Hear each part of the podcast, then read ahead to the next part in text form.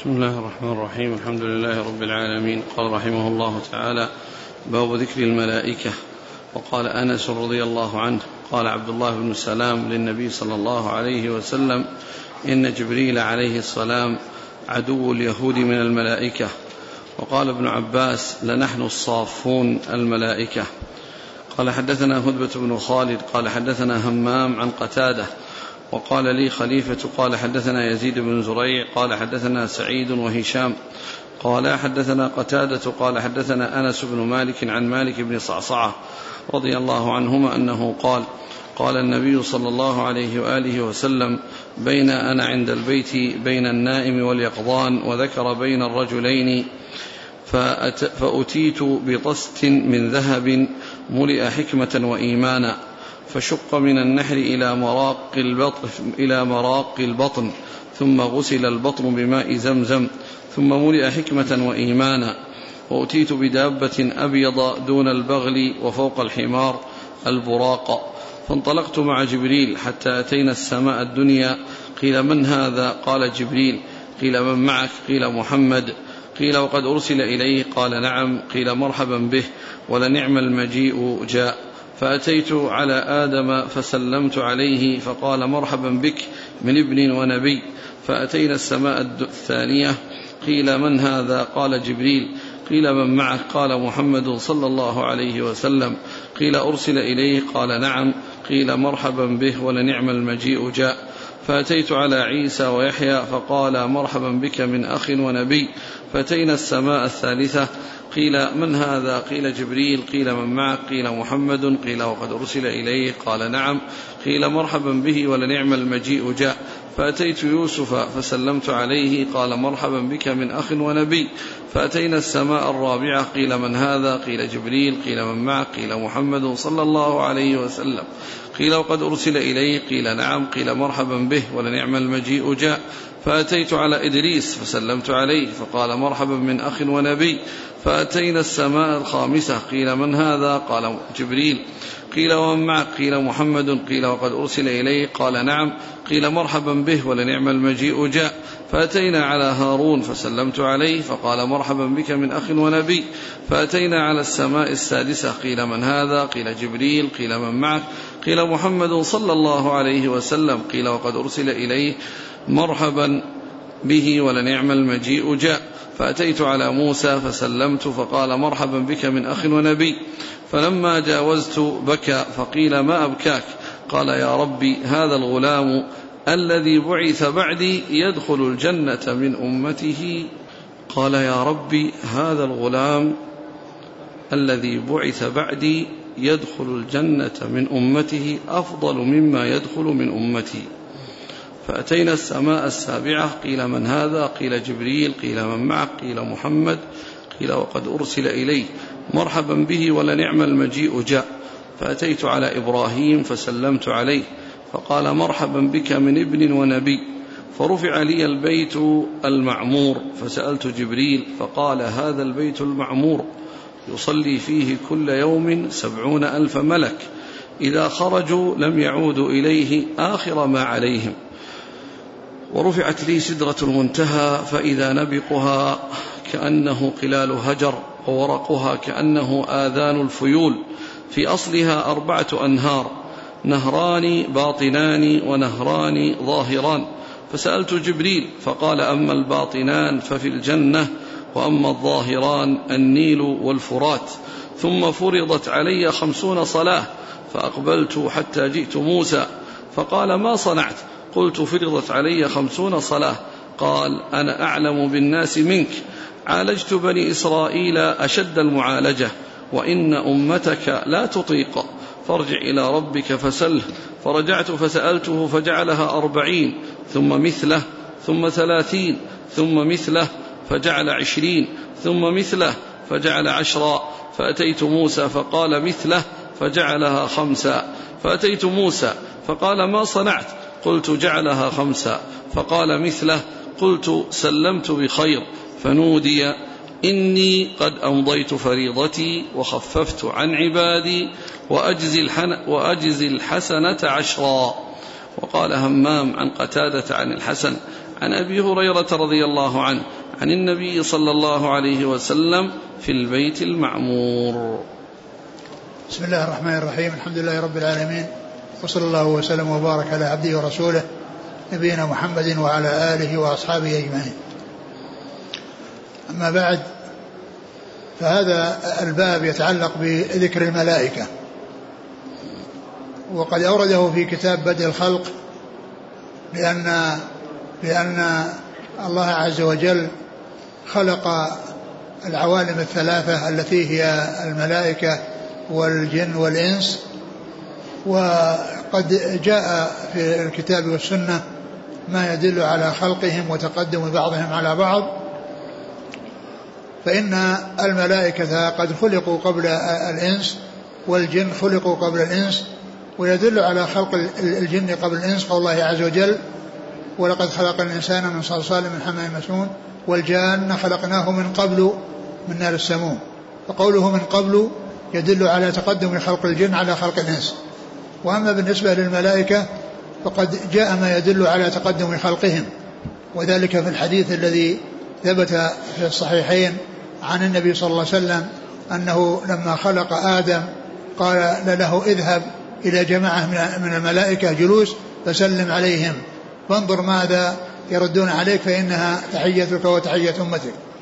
فهذا فيه أن الملائكة كانوا موجودين قبل الإنس وقبل أن يخلق آدم عليه الصلاة والسلام. ثم إن الملائكة خلقوا من نور كما جاء في صحيح مسلم عن النبي صلى الله عليه وسلم قال خلقت الملائكة من نور وخلق الجان من مارج من نار وخلق آدم مما وصف لكم.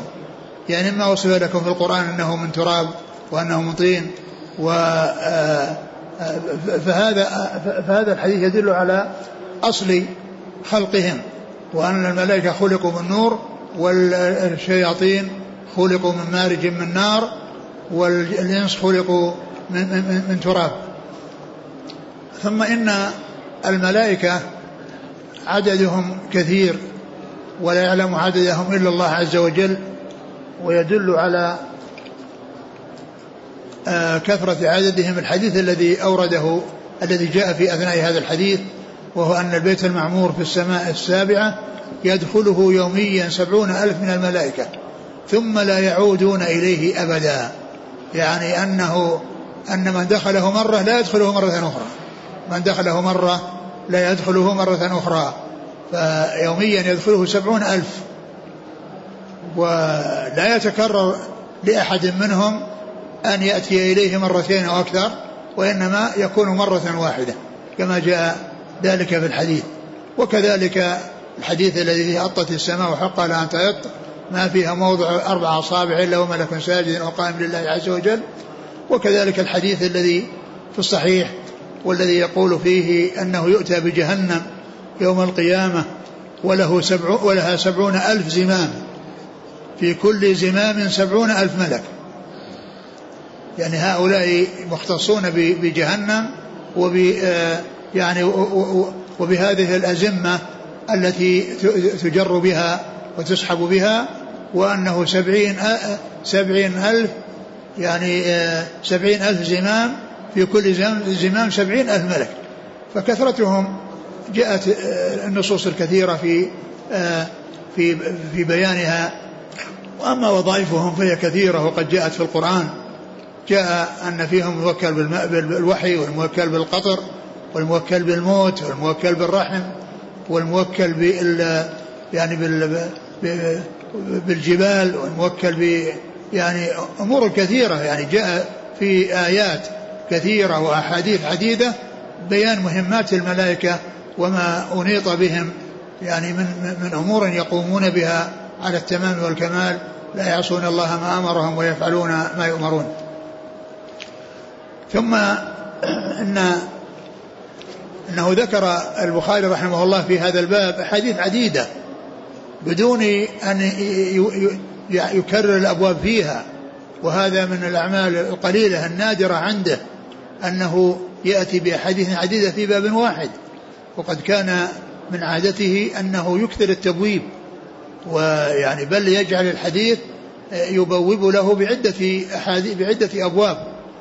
فهنا ذكر عددا كبيرا من الأحاديث المسرودة كلها في هذا الباب الذي هو باب ذكر الملائكة تتعلق بالملائكة وذكرهم وما يعني جاء من النصوص الصحيحة الثابتة عن رسول الله صلى الله عليه وسلم. عند البخاري فإنها أحاديث كثيرة جاءت في في هذا الباب الذي هو باب ذكر الملائكة. والإيمان بالملائكة أحد أركان الإيمان الستة التي جاءت في حديث جبريل أن تؤمن بالله وملائكته وكتبه ورسله واليوم الآخر وتؤمن بالقدر خيره وشره. والملائكة هم خلق يعني يروننا ولا نراهم ويتشكلون.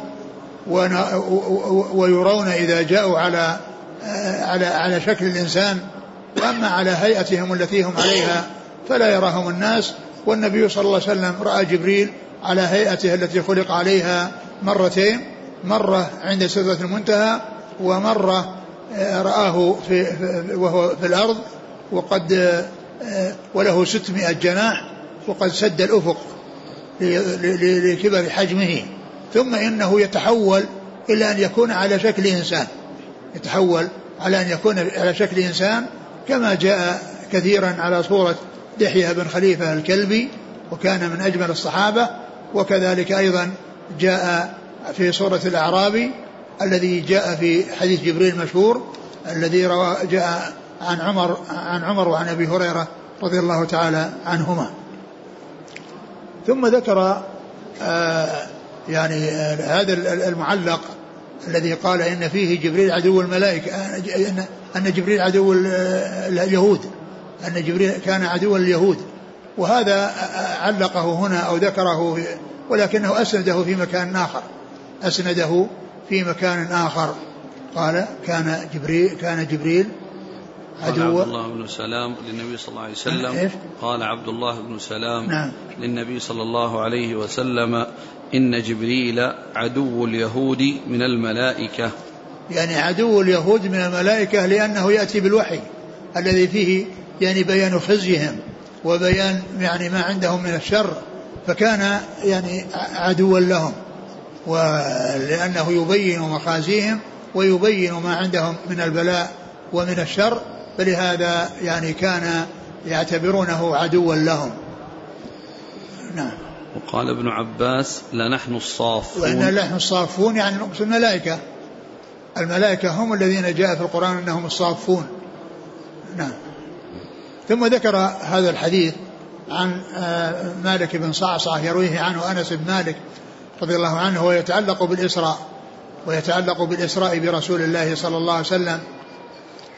وقد جاء حديث الإسراء يعني عن عن أنس عن رسول الله صلى الله عليه وسلم وعن أنس عن مالك بن صعصعة كما جاء في هذا الحديث وجاء عن أبي هريرة وجاء عن غيره من الصحابة و وقد آه، أورد البخاري في هذا الموطن آه، آه، هذا الحديث الطويل وأورده من حديث مالك بن صعصعة في ثلاثة مواضع أخرى آخرها في سيرة وعند في المعراج وأتى به يعني مطولا يعني كما أنه ذكره هنا مطولا وبين ذلك في موضعين مختصرين وبين الأول والأخير في موضعين مختصرين من حديث مالك بن صعصعة ويرويه عنه أنس بن مالك رضي الله تعالى عنه.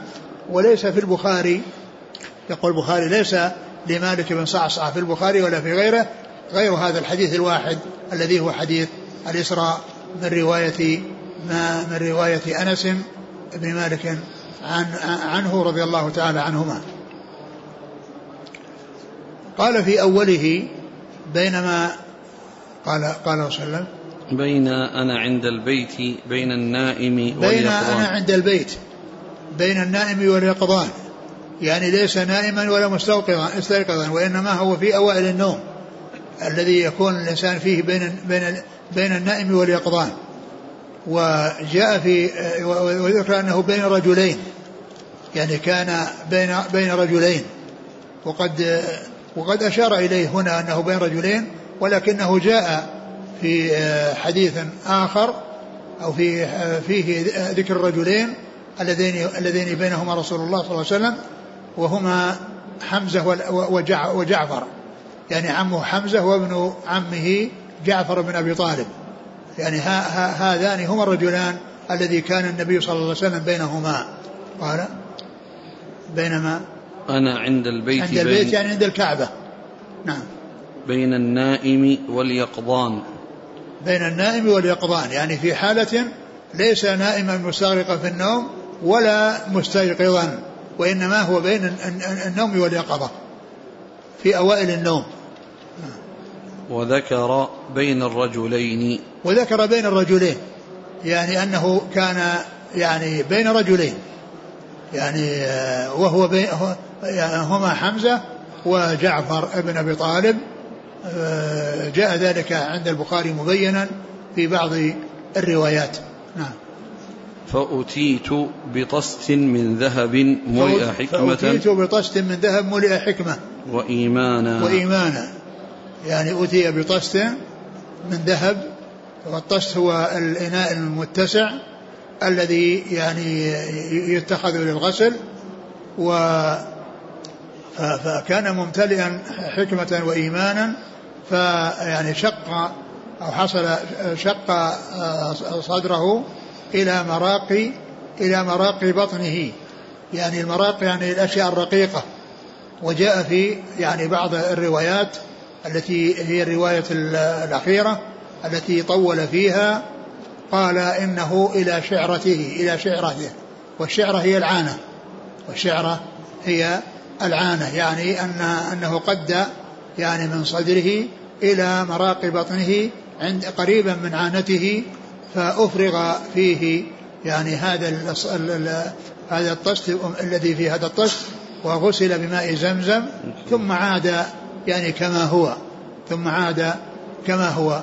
يعني وهذا من قدرة الله عز وجل أنه يحصل له هذا الشيء ويعني ثم يلتئم ويكون على هيئته التي كان عليها بل ازداد يعني هذا الغسل من ماء زمزم وازداد أيضا يعني هذا الذي الإيمان والحكمة التي حشي بها بطنه وأفرغ ما بطشت منها في بطنه صلى الله عليه وسلم. و ثم قال ثم ثم غسل البطن بماء زمزم ثم ملئ حكمة وإيمانا. وهذا يدل على فضيلة ماء زمزم وأنه ماء مبارك. وقد جاءت الأحاديث في بيان فضله قد جاءت الأحاديث في بيان فضله وأيضا مما يدل على فضله كونه غسل من ماء زمزم عليه الصلاة والسلام. غسل هذا بطنه من ماء زمزم. نعم. هذا الشق للمرة الثانية. نعم. هذه العملية عملية شق الصدر للنبي نعم. صلى الله عليه وسلم. هي المرة الثانية. نعم يعني كان قبل ذلك وهو صغير. كان قبل ذلك وهو صغير. نعم. قال وأتيت بدابة أبيض دون البغل وفوق الحمار البراق. قال وأتيت بدابة يعني دابة بيضاء. أبيض أبيض دون, دون البغل. دون البغل وفوق الحمار. يعني يقال لها البراق وركب عليها رسول الله صلى الله عليه وسلم مع جبريل وقد جاء هنا اختصار في الرواية لأن الحديث يعني في بعض الأحاديث جاء أنه ذهب بها إلى بيت المقدس وأنها ربطت بحلقة الباب وبعد ذلك عرج بالرسول صلى الله عليه وسلم إلى السماء من هناك. عرج بالرسول عليه الصلاة والسلام من هناك وإنما حصل استعمالها في الإسراء لأن هناك إسراء ومعراج. إسراء من مكة إلى المدينة من من مكة إلى بيت المقدس ومعراج من بيت المقدس إلى السماء. فعرج من السماء ورجع إلى بيت المقدس ثم عاد على على على, على يعني على طريقه كما جاء عليه الصلاة والسلام. وهنا ليس فيه ذكر لبيت المقدس وإنما جاء ذكر العروج به إلى السماء وأنه ذهب مع جبريل إلى السماء. وأنه لما وصل السماء الدنيا استفتح وسئل من هذا؟ قال جبريل قال معه؟ قال محمد. وقال وأرسل إليه يعني إلى أن إلى أن يأتي. وليس المقصود أنه أرسل إليه أنه كان رسولا وإنما المقصود به أرسل إليه ليحضر وأن يأتي إلى السماء. فقالوا نعم. ثم فتحوا له ورأى فيها آدم عليه الصلاة والسلام. وسلم عليه ورحب به آدم عليه الصلاة والسلام ثم بعد ذلك ذهب إلى السماء الدنيا وصارت مثل ما حصل السماء الثانية ووجد فيها آه، يحيى وعيسى ابن الخالة ثم انتقل إلى ورحب به و وكل واحد من هؤلاء الذين يمر بهم يقول مرحبا بالنبي الصالح. والأخ الصالح بالنبي الصالح والأخ الصالح. أما آدم فإنه يقول الابن الصالح الابن الصالح والنبي الصالح والنبي النبي النبي. هنا ليس فيه ذكر بس ابن ونبي أخ ونبي. آه ابن ابن ونبي ابن ونبي. يعني يعبر بالبنوة وأما أولئك يعبرون بالأخوة. يعني أنه نبي وأخ. ثم آه، السماء الثالثة فيها يوسف ثم السماء الرابعة فيها إدريس ثم السماء الخامسة فيها هارون ثم السماء السابعة فيها موسى السادسة فيها موسى ثم السابعة فيها إبراهيم عليهم الصلاة والسلام. وقد رأى هؤلاء الأنبياء وقد قيل إن رؤيته إياهم أنها أرواحهم بصور أجسادهم أنها أرواحهم بصور أجسادهم وقيل أنهم بعثوا من قبورهم وصاروا موجودين في تلك الفترة التي فيها لقي الرسول عليه الصلاة والسلام. يعني فقيل هذا وقيل هذا. و ثم آه وعند وكل واحد منهم يقول إن النبي النبي الأخ الصالح والنبي وأما إبراهيم وآدم فكل يقول الابن الابن والنبي. فاول من لقي أباه أو أبوه آدم وآخر من لقي أبوه إبراهيم. والذين بين ذلك هم من إخوانه من الأنبياء هم إخوانه من الأنبياء. وقد ذكر البخاري في صحيحه عند ذكر قصة إدريس يعني في بعض النسخ أنه قال إن إدريس جد لنوح أو أب لجده أن إدريس أب لنوح أو جد جد له أو جد لأبيه. وهذا يعني ذكره البخاري وأشار إليه في صحيحه في بعض النسخ.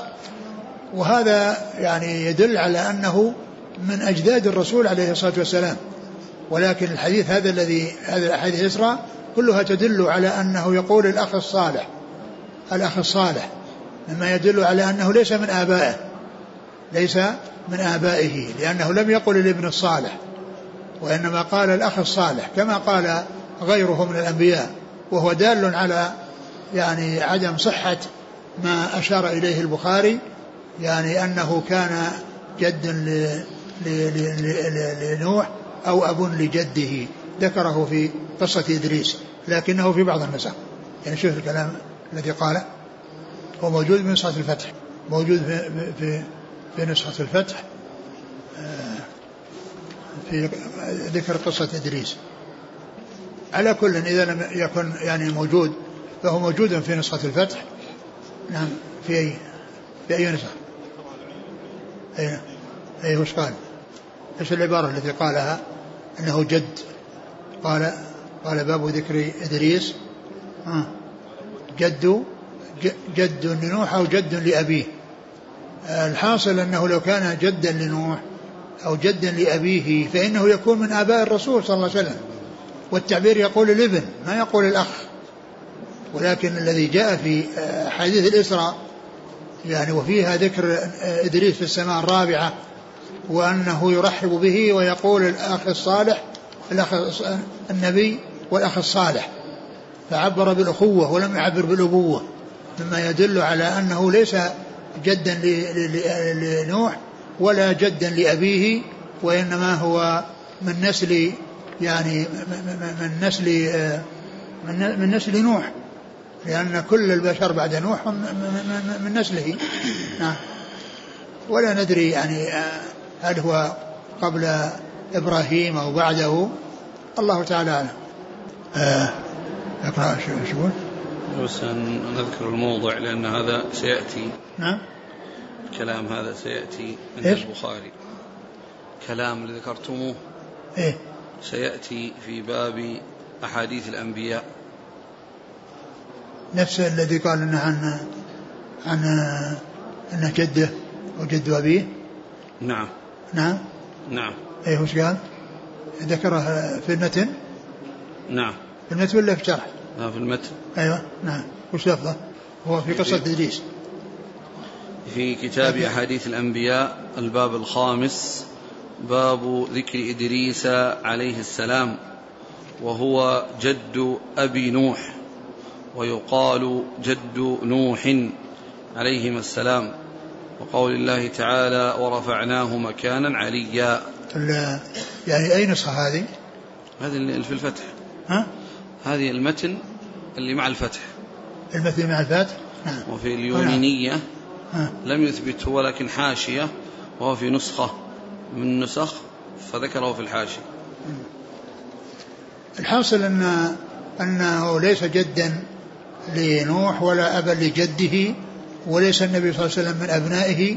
ولو كان جدا لنوح لكان جدا لكان أبا ل- لرسول الله صلى الله عليه وسلم. وهو في الحديث عبر بالأخوة ولم يعبر بالأبوة بخلاف يعني يعني آدم و وإبراهيم فإن كل منهما عبر بالأبوة. ونوح ما جاء ذكره في قصة الإسراء. ونوح ما جاء ذكره في الإسراء وهو من آباء الرسول عليه الصلاة والسلام. فإذا آباؤه المعروفون ثلاثة. يعني آدم ثم نوح ثم إبراهيم. هؤلاء هم الذين يعني يقال أنهم من من, من آباء الرسول صلى الله عليه وسلم وكذلك آه، إسماعيل يعني هو من آبائه لأنه من نسله صلى الله عليه وسلم.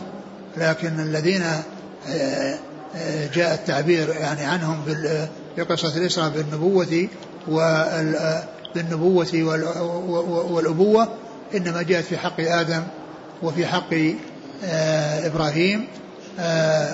آدم في السماء الدنيا وإبراهيم في السماء السابعة. لما ذكر لما ذكر آه، إبراهيم موسى وأنه لما مر به بكى فقيل له ما يبكيك؟ قال ان ان ان, أن, أن غلاما يعني يعني يأتي بعدي أو جاء بعدي يدخل الجنة. أك- منه يدخل الجنة. إيش قال إبراهيم موسى؟ إن غلاما. قال يا ربي هذا الغلام الذي بعث بعدي يدخل الجنة من أمته أفضل مما يدخل من أمتي. يعني هذا لا ليس الكلام هذا فيه يعني شيئا يعني يتعلق بما حصل للنبي صلى الله عليه وسلم من الفضل في كثرة أمته وكثرة يعني أتباعه وإنما تألما وتأثرا مما حصل من بني إسرائيل مما حصل من بني إسرائيل آه الذين بعث فيهم أنهم يعني لم يستجيبوا له ولم يكثر أتباعه وإلا فإن كثرة أتباع الرسول صلى الله عليه وسلم هذه في غاية الوضوح لأن لأنها شريعة دائمة وشريعة باقية وشريعة يعني آه، ليست منتهية كشريعة موسى وغيره. فالمقصود من ذلك هو التألم على ما حصل وليس شيئا يتعلق يعني بجانب الرسول صلى الله عليه وسلم وأنه تفوق عليه بهذا وإنما هو تألما مما حصل من بني إسرائيل الذين لم يتابعوه أو لم يتابعه منهم من تابعه. وأما وليس معنى ذلك أنه تأثرا بكون الرسول سبقه وأنه صار أكثر منه لأن كون الرسول يعني أكثر من غيره لأنه شريعة باقية وليس لها نهاية. ولهذا كل من بعث بعد من. كل موجود من الإنس والجن من حين بعثة الرسول صلى الله عليه وسلم إلى قيام الساعة وهو من أمة محمد عليه الصلاة والسلام. حتى اليهود والنصارى. اليهود يقولون أنهم أتباع موسى والنصارى يقولون أنهم أتباع عيسى وهم إن وهم محرفون مبدلون عما جاء به أنبيائهم عليهم عليهم, عليهم الصلاة والسلام. يعني هم من أمة محمد صلى الله عليه وسلم أمة الدعوة. وهم مدعوون. ومن لم يؤمن به ويدخل في دينه فليس أمامه إلا النار. من سائر من سائر البشر. قال عليه الصلاة والسلام والذي نفسي بيده لا يسمع بي أحد من هذه الأمة يهودي ولا نصراني ثم لا يؤمن بالذي جئت به إلا كان من أصحاب النار.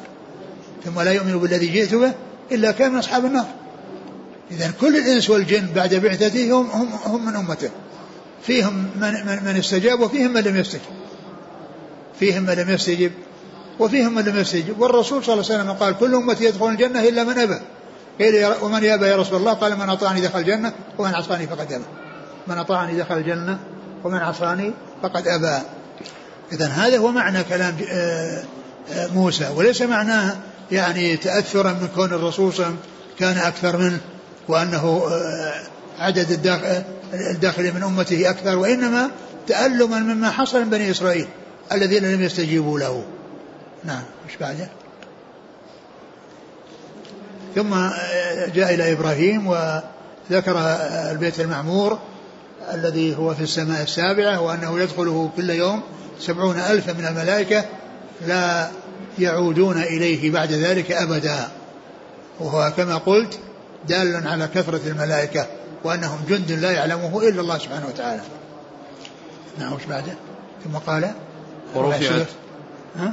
ورفعت لي سدرة المنتهى. ورفعت له سدرة المنتهى. يعني سدرة المنتهى يعني رفعت له ورأى يعني أنه أن في من أصلها رأى. فإذا نبقها كأنه قلال هجر. فإذا نبقها يعني ثمرها كقلال هجر. يعني قلال هجر يعني التي يعني هي آه كبيرة. يعني يوصف بها يعني ال ال الكثرة والكبر الذي آه جاء في بعض الأحاديث يعني آه قلال قلتين نعم قيل من قيل من قيل يعني هجر نعم. وورقها كأنه آذان الفيول. آذان الفيلة آذان الفيول يعني أنها كبيرة يعني هي كبيرة ونبقها كبير وورقها كبير. في أصلها أربعة أنهار. في أصلها أربعة أنهار نهران باطنان ونهران ظاهران. نهران باطنان ونهران ظاهران. الباطنان في الجنة والظاهران النيل والفرات. النيل والفرات. ومعلوم يعني في هذا الحديث يدل على أن أن النيل والفرات أصله من هناك وأنه يعني يعني يجوز يكون موجودا في الأرض ويمشي على الهيئة التي هم عليها لكن لا يدل على أنه يعني من أنه هذا الموجود الذي عندنا هو نهر الجنة أو نهر الجنة لأن آه، نعيم الجنة لا يوجد في الدنيا وإلا لو وجد لكانت الآخرة علانية ولم يتميز من يؤمن بالغيب ومن لا يؤمن بالغيب. والرسول عليه الصلاة والسلام لما عرض عليه عناقيد العنب وهو يصلي بالناس الكسوف ومد يده ليأخذ عنقودا ثم تركه وقال لو أخذت منه لأكلتم ما بقيت الدنيا. لو أخذت منه يعني عنقودا لأكل الناس إلى نهاية الدنيا. هذه الأمم من, من ذاك الوقت إلى نهاية الدنيا يأكلون من هذا العنقود. يعني نعيم الجنة غيب. الله عز وجل ادخره. يعني حتى يعني يتنافس الناس في, في, في الوصول إلى هذا المغيب. ولو كان نعيم الدنيا يعني ولهذا لما لو كان نعيم الدنيا نعيم الآخرة موجودا في الدنيا لم يبقى ميزة للدنيا الآخرة على الدنيا. لم يبقى ميزة. والناس رأوا نعيم الجنة في الدنيا. فإذا الذي حصل لا يقال إنه هو نفسه أنه من من من من, من, من ماء الجنة وأنه من أنهار الجنة. لأن أنهار الجنة يعني آه يعني لها ميزة تخصها وما في الجنة له شيء يخصه. وأما هذا موجود في الأرض عند الناس فلا يقال أنهم تمتعوا بنعيم الجنة وهم في الحياة الدنيا لأن الله شاء أن لا يوجد أن لا يتمتع بنعيم الجنة إلا في الجنة يعني سواء كان في الجنة أو في البرزخ لأن من يموت يأتيه نعيم الجنة في قبره نعيم الجنة في قبره وعذاب النار في قبره. كما جاء ذلك في الحديث عن رسول الله صلى الله عليه وسلم فيفتح له باب الجنة فيأتيه من روحها ونعيمها وإذا كان بخلاف ذلك فتح له باب إلى النار فيأتيه من حرها وسمومها. لكن يعني هذان النهران فيهما كثرة وفيهما بركة و لكن كونها كونهما من من نعيم الجنة وأن الناس يشربون من نعيم الجنة ويستمتعون بهما كما يستمتعون بنعيم الجنة هذا يعني أمر الأمر واضح أنه ليس كذلك. نعم. لكن قوله باطنان وظاهران. يعني باطنان اللي في الجنة اللي قال في الجنة. وظاهران؟ يعني مخفيان. نعم. باطنان يعني مخفيان. هو الذي يبدو. باطن يعني يعني أنهما غير ظاهر مقابل ظاهران. الباطن هو الخفي أو المخفي والظاهر هو البارز. نعم. ثم فرضت علي خمسون صلاة فأقبلت حتى جئت موسى فقال ما صنعت؟ قلت فرضت علي خمسون صلاة. قال أنا وفرضت عليه خمسون صلاة وهذا يدل على عظم شأن الصلاة لأنها فرضت بالرسول صلى الله عليه وسلم في السماء فوق السماوات. فهذا يدل على عظم شأنها. قد جاءت أحاديث كثيرة تدل على عظم شأنها ومنها كونها فرضت في السماء وأول ما فرضت فرضت خمسين. والرسول عليه الصلاة والسلام قبل واستسلم ونزل يعني في طريقه إلى الأرض ليقوم أو ليؤدي هذه الخمسين الصلاة التي وردت عليه. فلما مر بموسى وموسى في السماء السادسة قال له إن أمتك لا تطيق ذلك وإنني عالجت بني إسرائيل يعني بما هو يعني دون ذلك فلم يستطيعوا فارجع إلى ربك واسأله التخفيف. فرجع فخفف عنه عشر ثم رجع وعرض عليه أنه يرجع وخفف عن عشر ثم يعني عدة مرات حتى وصلت إلى خمس. يعني أولا آه، صارت آه، خمسين ثم أربعين ثم ثلاثين ثم عشرين ثم عشر ثم خمس. ولما جاء في المرة الأخيرة وبقي عنده والذي بقي خمس قال ارجع إلى ربك فقال إنه آه، استحيا من ربه وأنه يعني سيمضي. فقال الله عز وجل إنني, إنني قد أمضيت فريضتي وخففت عن عبادي. فهي الصلاة عشر صلوات. يعني خمس في أجر خمسين. لأنها كان في الأصل خمسين وخففت ولكنها في الأجر صارت لفعل هذه الخمس. لأن كل صلاة عاشر صلوات. فكان الذي فرضه الله أجره موجود والفعل كان خفف إلى أن يكون خمسا. وفي نسخ آآ آآ الصلوات الخمسين إلى أن تكون خمسا هذا يسمونه النسخ قبل التمكن من الامتثال. النسخ قبل التمكن من الامتثال لأنه ما نفذ ولم يتمكن بل قبل أن قبل أن يعني يتمكن نسخ ذلك. ويعني حكمة ذلك ظاهرة في استجابة الرسول صلى الله عليه وسلم واستسلامه للشيء الذي أمر به وأنه يعني نزل لينفذ هذا الشيء الذي أمر به. فإذا صارت فائدة النسخ قبل تمكن المثال أن الرسول صلى الله عليه وسلم استسلم وظهر استسلامه وأنه سيقوم بهذا الشيء. وأنه سيقوم بهذا الشيء ولكن الله جعل موسى عليه الصلاة والسلام سببا لأن يكون الرجوع إلى الله ثم التخفيف من خمسين إلى خمس وهي خمس في العمل وخمسون وخمسون يعني في الأجر. فهذا يسمونه النسخ قبل التمكن من الامتثال لكن له حكمة وهي استسلام والانقياد. ومثل هذا قصة إبراهيم لما رأى في النوم أنه يذبح ابنه إسماعيل فإنه يعني نسخ ذلك قبل أن يفعل. ولكن ظهر من هذا الأمر الاستسلام والانقياد من من من الذابح والمذبوح. من الذابح والذي يراد ذبحه كل منهما استسلم وانقاد. هذا استسلم لأمر الله يريد أن يذبح ابنه وهذا لما يعني قال له ما قال قال افعل ما تؤمر. ففائدة ذلك أن أنه يظهر آه، إقدام من أمر ومن كلف باستعداده لتنفيذ أمر الله والاستسلام والانقياد لما جاء عن الله. نعم. قال حدثنا هدبة ابن خالد. هدبة بن خالد ويقال له هداب. وقيل إن هدبة اسم وهداب لقب يعني مأخوذ من الاسم. لأن أحيانا تؤخذ الألقاب من الأسماء. أحيانا تؤخذ الألقاب من الأسماء. والبخاري يذكره بهدبة. وأما مسلم فكثيرا ما يرسله يذكره بهداب. مسلم كثيرا ما يذكره بهداب. نعم. عن همام عن قتادة. عن عن همام بن يحيى العوذي عن قتادة بن دعامة السدوسي. قال وقال لي خليفة. وقال لي خليفة. خليفة بن خياط. ابن خليفة بن خياط.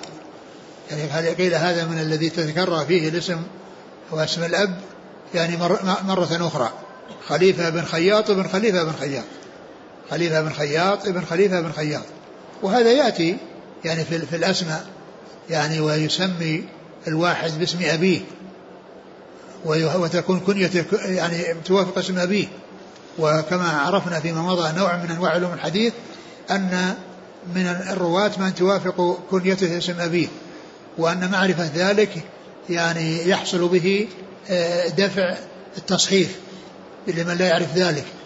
فإنه إذا قيل خليفة يعني آه، إذا قيل آه، في شخص واحد كنية خليفة لا أدري عنها لكن مثل مثل الأوزاعي كنيته هو أبوه عمرو وكنيته أبو عمرو.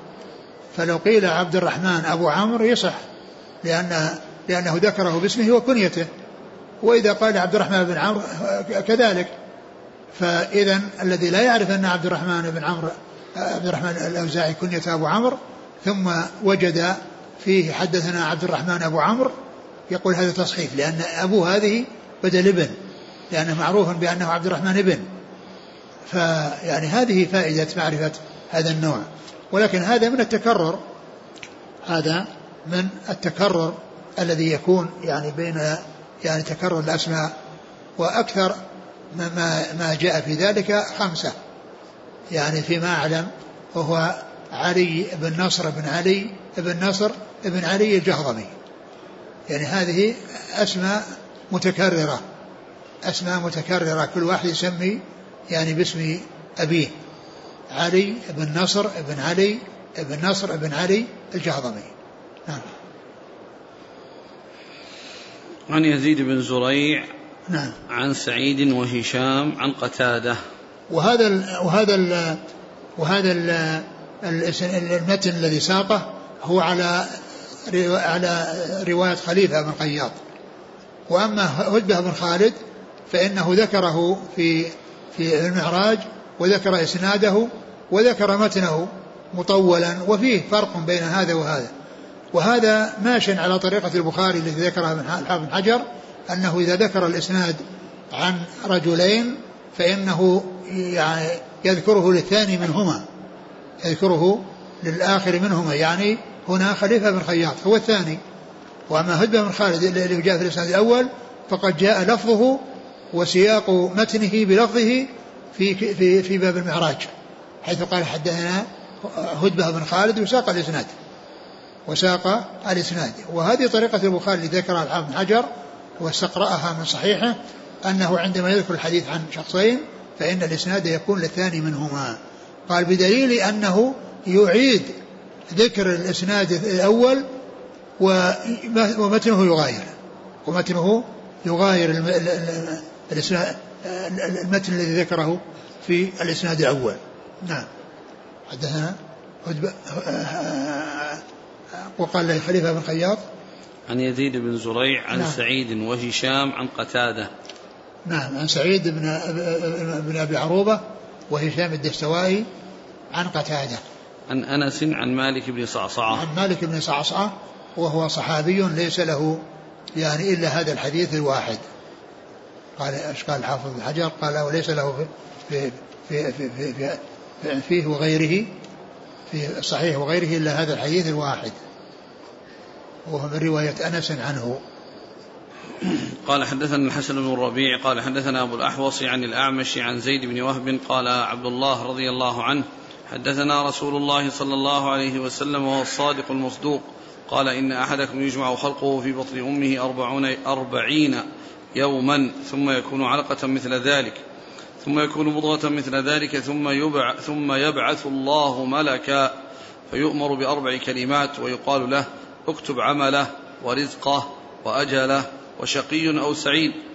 ثم ينفخ فيه الروح فإن الرجل منكم ليعمل حتى ما يكون بينه وبين الجنة إلا ذراع فيسبق عليه كتابه فيعمل بعمل أهل النار ويعمل حتى ما يكون بينه وبين النار إلا ذراع فيسبق عليه الكتاب.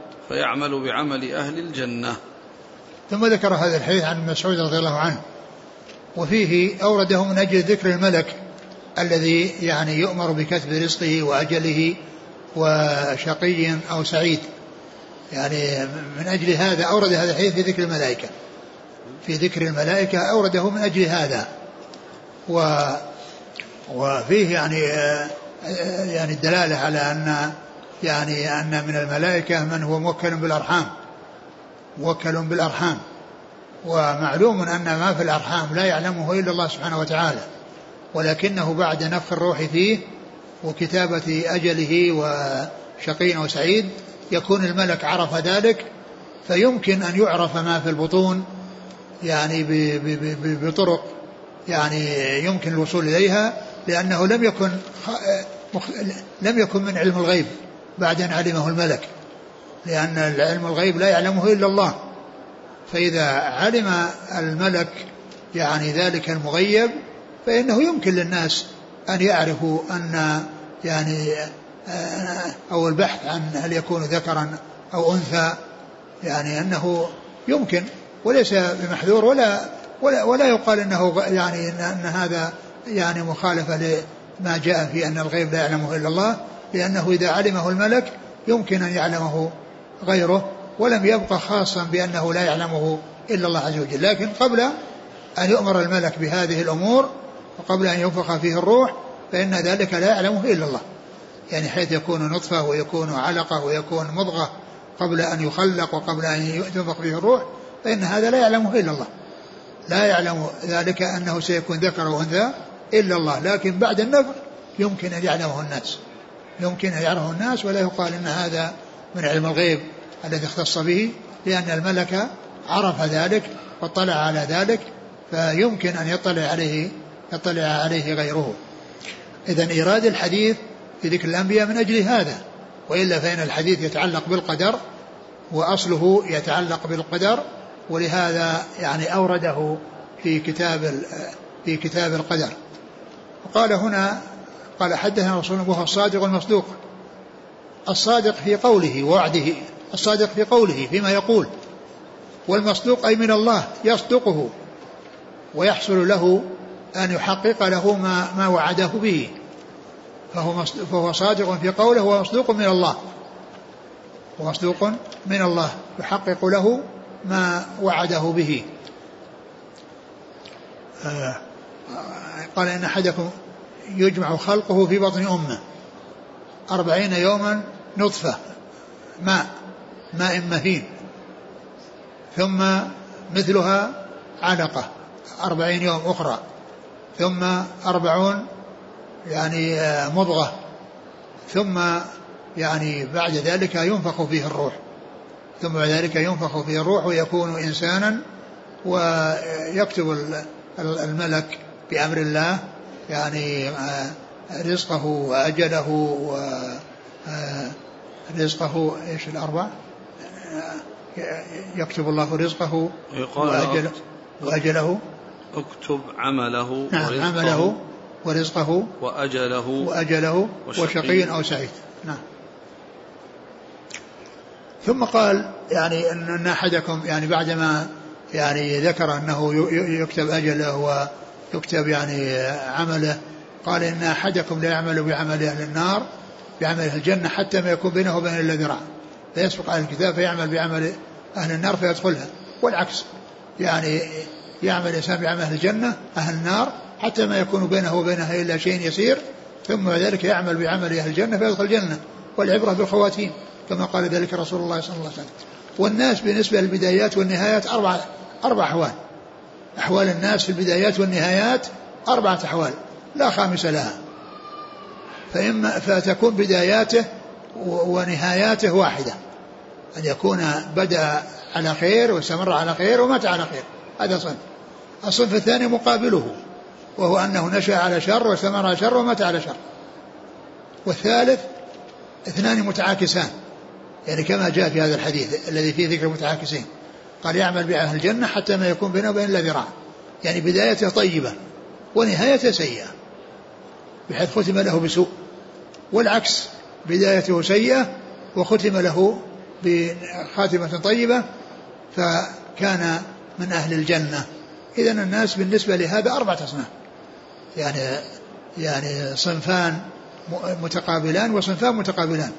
يعني صنفا يعني البداية والاستمرار والنهاية على خير. والثاني الابتداء البداية والاستمرار والنهاية على شر. والثالث البداية على خير والنهاية على شر. والرابع البداية على شر والنهاية على خير. نعم. قال حدثنا الحسن بن الربيع نعم. عن أبي الأحوص سلام بن سليم. عن الأعمش عن زيد بن وهب نعم. عن عبد الله. عبد الله بن مسعود رضي الله تعالى عنه. قال حدثنا محمد بن سلام قال أخبرنا مخلد قال أخبرنا ابن جريج قال أخبرني موسى بن عقبة عن نافع قال قال أبو هريرة رضي الله عنه عن النبي صلى الله عليه وآله وسلم وتابعه أبو عاصم عن ابن جريج قال أخبرني موسى بن عقبة عن نافع عن أبي هريرة عن النبي صلى الله عليه وآله وسلم أنه قال إذا أحب الله العبد نادى جبريل إن الله يحب فلانا فأحببه. فيحبه جبريل فينادي جبريل في أهل السماء إن الله يحب فلانا فأحبوه فيحبه أهل السماء ثم يوضع له القبول في الأرض. ثم ذكر هذا الحديث آه، في باب ذكر الملائكة من أجل أن ذكر جبريل وذكر فيه أهل السماء وأهل السماء هم الملائكة الملائكة هم عمر السماء وكم من ملك في السماوات لا تغني شفاعتهم شيئا. يعني بعد أن يأذن الله لمن يشاء ويرضى. فالسماوات عمارها الملائكة. ففيه ذكر الملائكة بالتنصيص على جبريل وذكر الذين طلب منهم أن يحبوه أن يحبوا الإنسان الذي الذي أحبه الله فيحبه أهل السماء ثم يوضع له القبول في الأرض. يعني يعني يكون مقبولا عند أهل الأرض. يعني آه، آه، الحاصل أن الحديث أورده كما قلت من أجل ذكر جبريل وذكر الملائكة الذين هم أهل السماوات وأن الله إذا أحب يعني عبدا آه، قال جبريل إن إني أحببته فأحبه ثم يحبه جبريل ثم يطلب من أهل السماء أن يحبوه فيحبونه ثم يكتب الله له القبول في الأرض. فإذا فيه ذكر الملائكة عموما الذين هم سكان السماء وفيه ذكر جبريل. الذي هو الموكل بالوحي. قال حدثنا محمد بن سلام نعم. عن مخلد مخلد بن يزيد الحراني. مخلد ابن يزيد نعم. الحراني. نعم. نعم. عن ابن جريج. عبد الملك بن عبد العزيز بن جريج. عن موسى بن عقبة عن نافع عن أبي هريرة. نعم. وتابعه أبو عاصم عن ابن جريج. أبو عاصم الضحاك بن مخلد النبيل. والحديث يعني يعني جاء يعني هنا يعني ذكره بواسطة أنه تابعه يعني ولكنه جاء مسندا من رواية عمرو بن علي الفلاس عن أبي عاصم عند البخاري. نعم.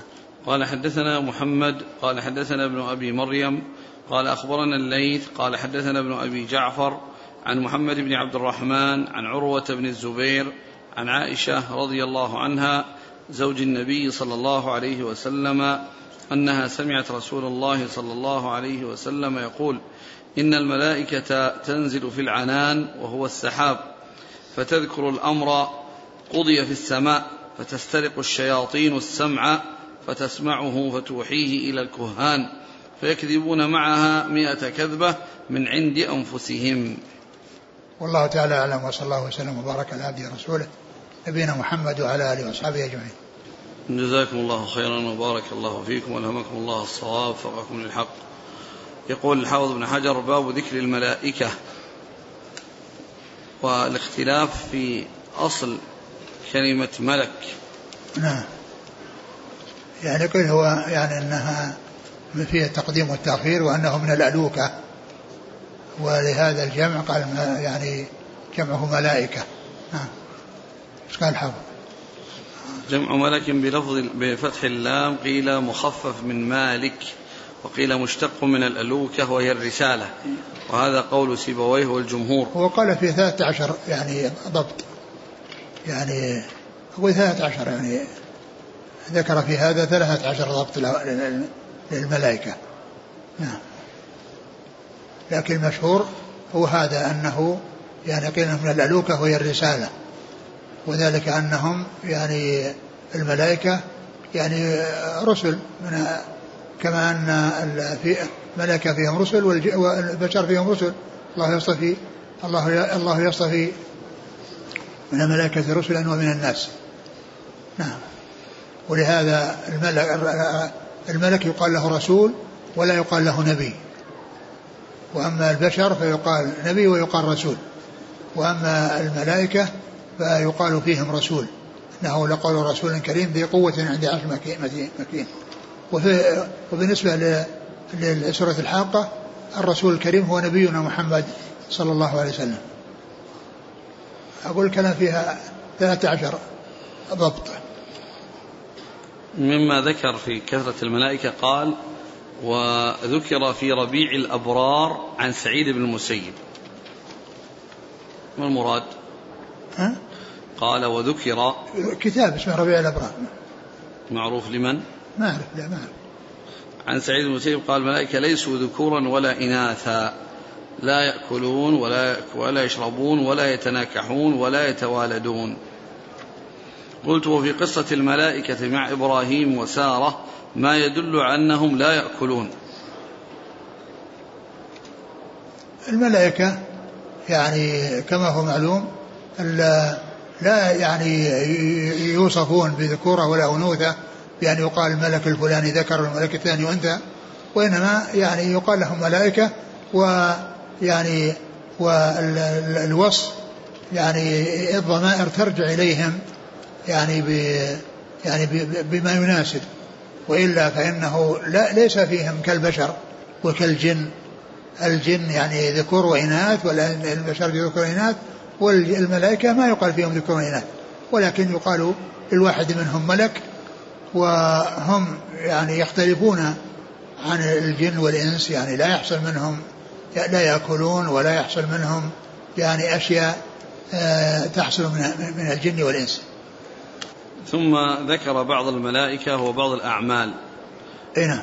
قال واشتملت أحاديث الباب على ذكر بعض من اشتهر من الملائكة كجبريل ووقع ذكره في أكثر أحاديثه وميكائيل والملك الموكل بتصوير ابن آدم ومالك خازن النار وملك الجبال والملائكة الذين في كل سماء والملائكة الذين ينزلون في السحاب والملائكة الذين يدخلون البيت المعمور والملائكة الذين يكتبون الناس يوم الجمعة وخزنة الجنة والملائكة الذين يتعاقبون.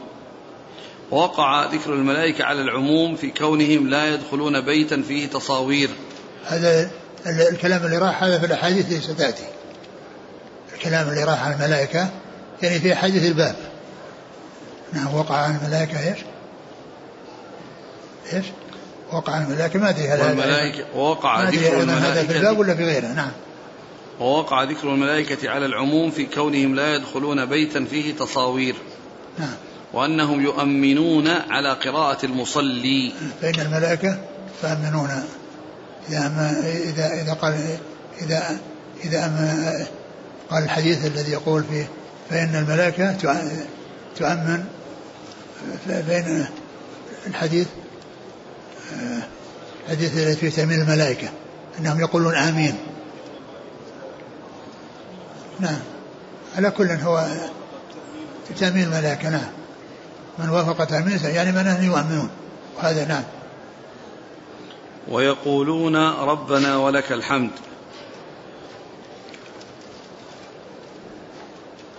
ما أدري يعني الكلمة هذه ربنا ولك الحمد. ما أعرف الحديث الذي فيها. ويدعون لمنتظر الصلاة. فإن نعم. أقول جاء في الحديث أنهم يعني اللهم اغفر له اللهم ما دام ينتظر الصلاة. نعم. ويلعنون من هاجرت فراش زوجها. نعم. قال وما بعد الأول محتمل أن يكون المراد خاصا منهم. وإيش وما وما بعد الأول محتمل أن يكون المراد خاصا منهم. فأما جبريل وأما بعد الأول وما بعد الأول؟ وما بعد الأول محتمل أن يكون المراد خاصا منهم. يعني ما يقصد الأول الحديث الطويل الذي فيه يعني يعني أقول الحديث ما أدري شو المقصود الأول كان الحديث الطويل الذي ذكره أول شيء و يعني وهنا ذكر جبريل ذكر ملك ال ملك ال الرحم وملك كذا وملك كذا. أيوه.